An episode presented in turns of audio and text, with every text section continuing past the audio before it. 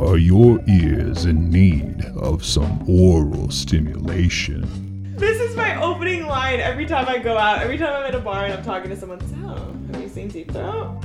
Would you like to? There are sex scenes that are set up punchlines.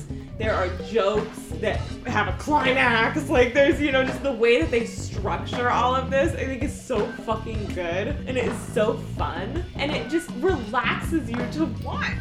Get ready to turn down the lights and turn up the vibes with two cool fools who are down for whatever.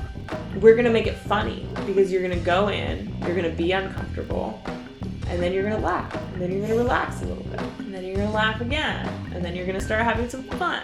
We're going to stick to the stuff that has full frontal and full backtal and And I'm not saying like give it a pass, like, oh, it's a porno, the acting is bad, the story's stupid, we're here to watch fucking. It's like, we're here.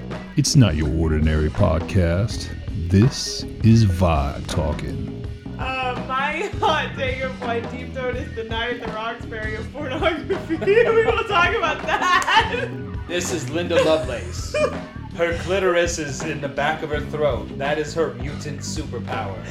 This film is born out of really great intentions. I mean, I felt like when I watched this film for the first time, really not knowing anything about it, like just watching it as a film, I came out of this experience feeling incredibly empowered.